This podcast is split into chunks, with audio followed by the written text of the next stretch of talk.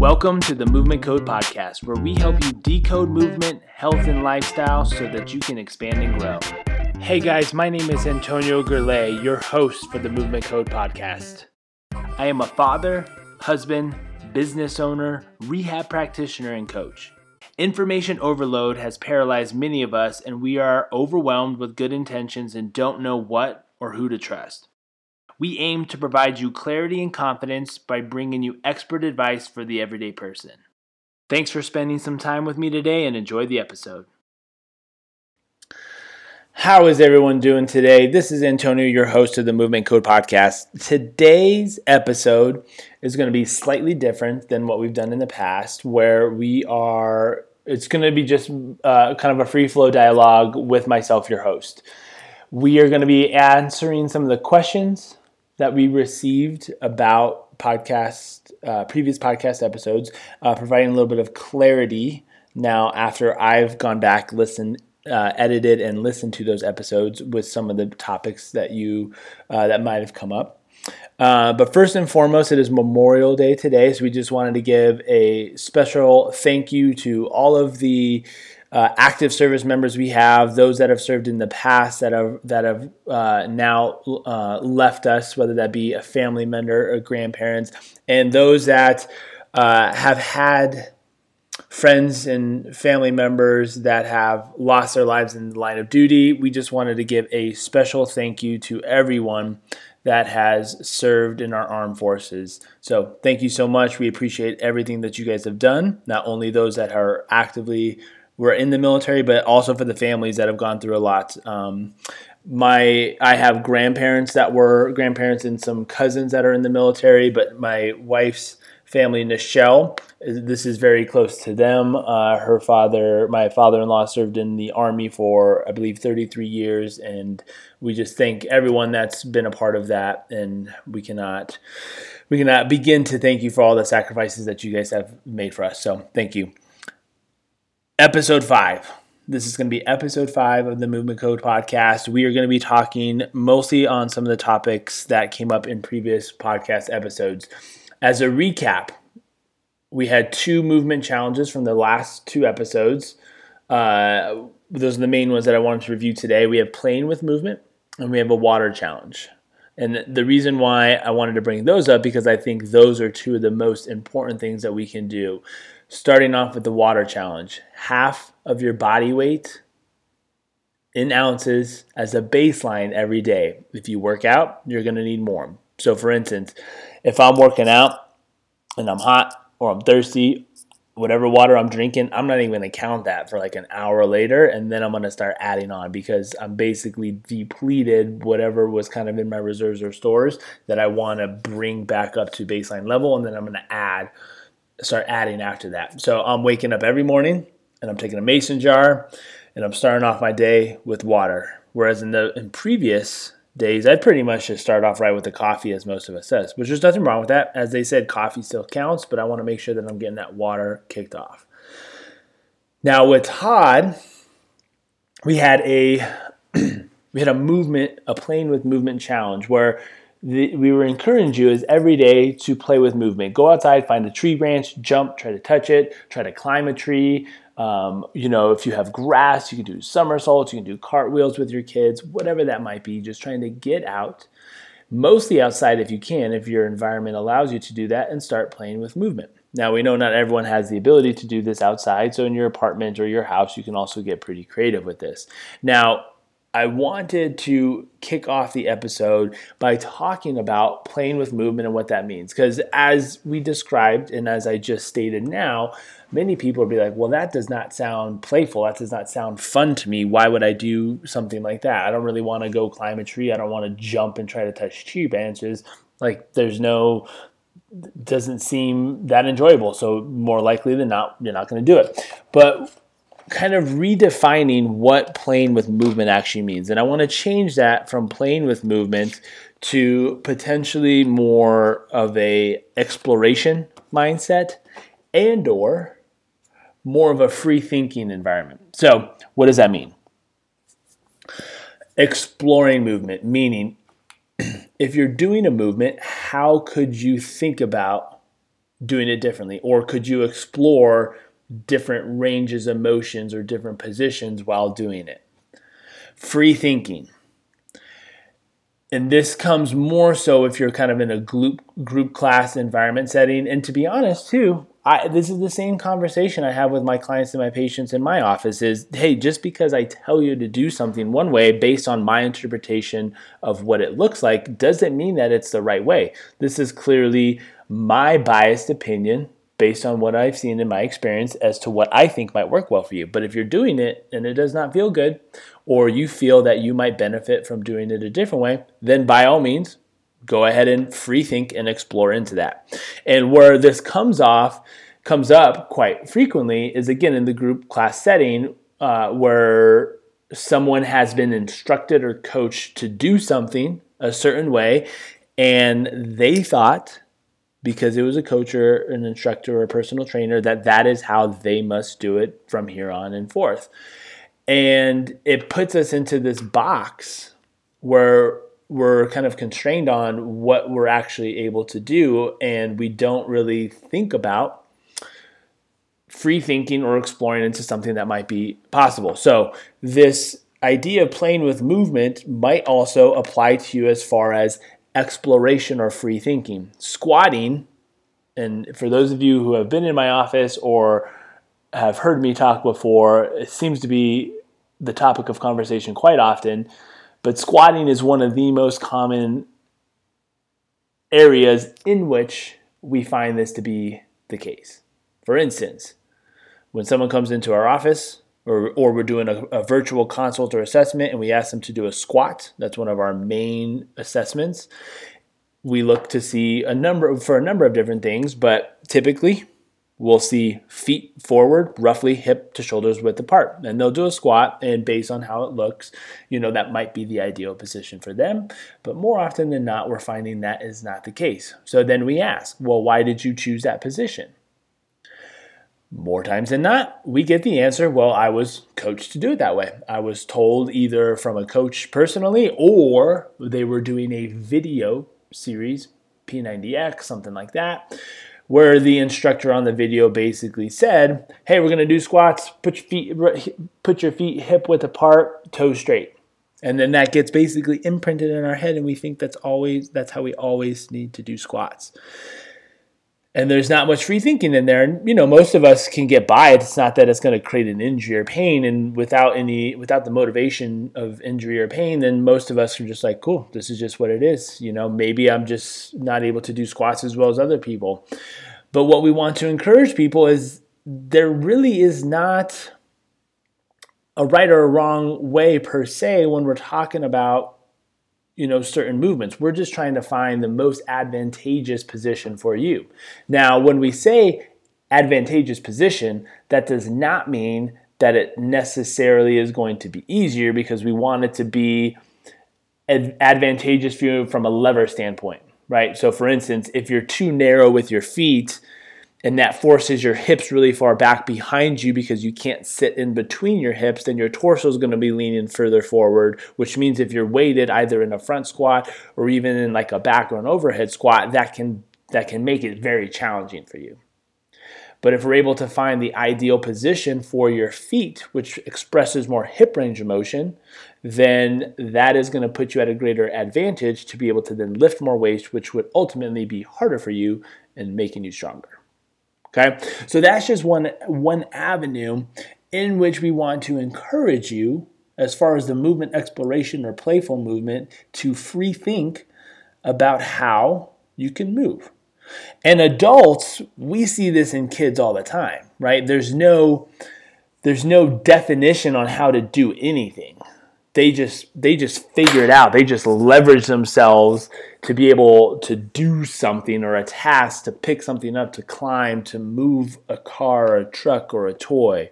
Right? So if you are a parent, the easiest way for you to see this application in real life is to just watch your kids. And if you're chasing your kids or you're playing with your kids, you will also then find there's no defined criteria right? And that's the whole point of playing with movement. That's the whole point of free thinking and exploring movement, right? Trying to get us out of this predefined context in which certain things should be done. Now, that is going to lead me into the second part of this podcast topic that I wanted to talk about. In the episode with Capo, squatting came up, again, as it so commonly does, where we use the squat as the example as something that is a meaningful movement to someone, right? So, quick recap basically it came down to and this is at the very beginning of the pre-roll if you want to catch it without watching or listening to the whole episode it comes down to what is meaningful to the person right? What is a meaningful movement? And squatting was the example we used because we were using the re- we, were, we were using the reference or context of doing like a class right? A class a class a boot camp class whatever that is. So with that I then brought up how in a book I was reading, which I believe again was Power to the People by uh, Pavel Tsatsouline, um, uh, who was the gentleman who was basically kind of coined the grandfather, if you will, of kettlebells, bringing kettlebells mainstream to uh, Western cultures. But that the squatting was actually more of a man made movement. And I wanted to provide some background to that and what my interpretation of that is and what I kind of think he's meaning by that. So essentially, it was more in reference to indicating the deadlift as kind of a supreme movement compared to the squat. And I, and again, I'm, I'm, I'm, I'm more or less putting words in his mouth, so I apologize. But meaning, in the de- the book basically is saying that if you do deadlifts and you do presses, you'll be you'll be strong you'll be pretty badass. And that's kind of what we're referring to. So it's giving, it's giving, um, it's validating the deadlift, right? It's not that one is better than the other by any means. So I, I apologize when I say supreme because we know that the squat is very functional. But essentially, what we're saying is the movement itself, the exercise, the exercise of squat, put weight on your back, put weight on your shoulders, hold weight and squat up and down, up and down is not as functional as the deadlift right? If you look at what we if we back up and define what a functional task is is is there carryover to everyday life yes i can see plenty of reasons as to how a squat can help us stand up with weight right but we're not there, there's very there's there's not as many there's not as many roles or tasks in which we would just grab weight and go up and down. Whereas the deadlift, picking up something from the ground, is is determined to be a lot more of a functional task. That's all we were referring to as as it, it being a man-made movement. But if you look at exercise in general, most movements, right? Most movements we see in kind of the exercise community are man-made movements. And we're trying to I think sometimes we get bogged down by saying this is not a functional movement, this is not a functional task, you should not be doing it. There's plenty of benefit to just doing bicep curls from a physiological standpoint of growing and strengthening your arms. Are bicep curls functional? You know, argument could be made there.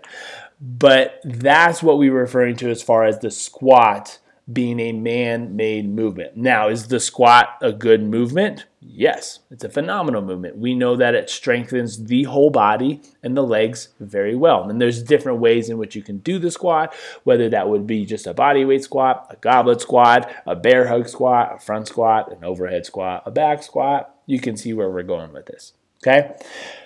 So, functional, right? It does not mean that it necessarily has to have immediate implication and carry over to a task that you would do, right? So, for instance, let's use the deadlift and the squat compared together. We have, let's say, for instance, we were able to uh, to deadlift up a heavy bag. Just like we would see, like maybe with an Atlas stone, like a world strongman would be doing, it's heavy enough where you can only really deadlift it up to your thighs. And then you have to squat down and basically do like a bear hug, and then you stand up with it. That would be the squat portion of this combined movement. So we do see there that squatting obviously would be very beneficial and it's a component. And in my opinion, squatting and deadlifting are very interchangeable. Yes, One is more designed towards picking up something from the ground, but as we just described, sometimes you need an element of the other to be able to complete the task. As a reminder, everything that we do in life, right, is based on some sort of task completion, right? There's a goal in mind. There's a goal at the end. And this is where we can combine the two topics we basically just talked about as far as movement exploration and free thinking is the fact that our body wants to be able to complete the task, we will do that in any shape or fashion that we know because that is the goal. So if we don't have the ability to, you know, so much as free think, then sometimes our technique or our form or our body shapes and positions might be compromised because we were told to do something one way, but yet the task or the goal that we were trying to achieve, and those don't match up. So that is kind of what that kind of that is essentially what we were referring to as far as the squat being a man-made movement. Again, most movements that we do or that we see in mainstream media and fitness and, and whatnot today, they're they're man-made movements. It's and it's totally fine. There's nothing wrong. There's nothing wrong or against that. I just wanted to redefine what we were referring to as a result of that. So I hope that provides a little bit of clarity. Hope that provides a little bit of context. What I want to encourage you guys to do, because again, at the end of each episode, we want to again provide some form of a goal or a challenge for you guys is I want to take this and continue what we had already discussed in these prior two episodes. I want us now with this with a little bit more clarity or discussion around those two points is to take those and apply them into this next week. The water challenge, that's pretty straightforward. Get your water in, folks right? It's super easy to do. As we know, we can't control a whole bunch going on in our lives, but we can control definitely what's going in our bodies, whether that's a diet, right? Cleaning up our diet, but we control how much water we take, right? So make sure you're getting your water in. Super straightforward. Playing with movement, the extension of our conversation with Todd Hargrove the playing with movement, we want to encourage you to change that to movement exploration and more of a free thinking mentality and mindset so that when you're doing your exercise, your fitness, your workouts, whatever you want to call it this next week, you can apply this free thinking concept and model to a couple of the movements that you're maybe having trouble with to a couple of the exercises that you have found to always be super challenging or difficult for you. I want you to try to start thinking about that. Now, some of the ways, some of the things you might have to do is you might have to decrease load. You might have to decrease load by either using lighter weights. If you're doing body weight or calisthenic types of work, you might need support either with a band or you might need to go at an incline if you're doing push ups. But by decreasing the load so it's not as heavy, you're able to control the movement a little bit better. You're able to slow the movement down so that you can actually have time to think about certain things. You actually can be able, you, are actually able to structure and change your shapes and positions, whether that be in between reps or during a repetition. Okay, so those are some of the things I want you to try out. Now, coming forward, we do have Dan John coming on our podcast, and, and um, we're kind of leaking that early on so that you guys can be sure to check that episode out. But we are going to go over the the basic movement patterns as it as it applies to to training, right? And I'm not going to share what those are because I'm going to let Dan share. Dan's been having you know talking about these basic movement patterns for quite some time now. And i think it'll it'll help clarify some of the squatting and the deadlift stuff that we were talking about as well. So be sure to check that episode out. I believe that is coming out next week episode 6 okay.